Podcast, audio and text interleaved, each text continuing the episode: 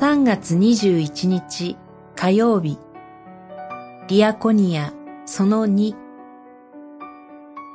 主イエスの深い憐れみに動かされる。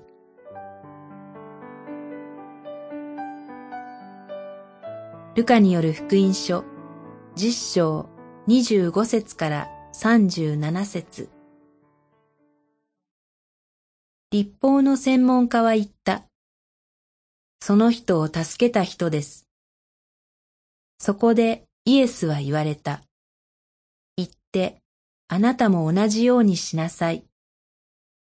実章37節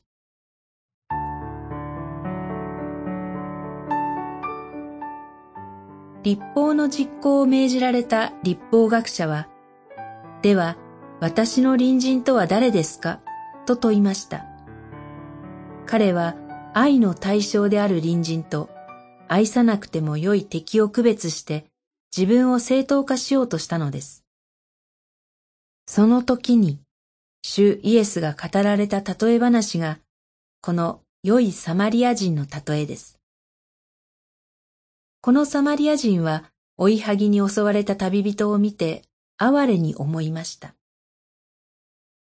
この言葉は新約聖書では主イエスご自身と神の愛を教える例え話だけに用いられる腹渡を意味する強い言葉です。すなわち腹渡が震えるほどの深い憐れみをもって傷ついた旅人を助けたこのサマリア人の姿には罪人を深く憐れんでくださる主イエスのお姿が映し出されていると言えます。そしてそうであるなら私たちは助ける側の人間である以前に、まず瀕死の旅人の姿に自分自身を重ねるべきではないでしょうか。私たちは皆自力では救われない瀕死の罪人です。主はそのような私たちを腹渡が震えるほど深く憐れみ、十字架の上で命を捧げてくださいました。ですから、罪深い私たちも、この主イエスの憐れみを共有するキリストの体として、言って同じようにすることができるのです。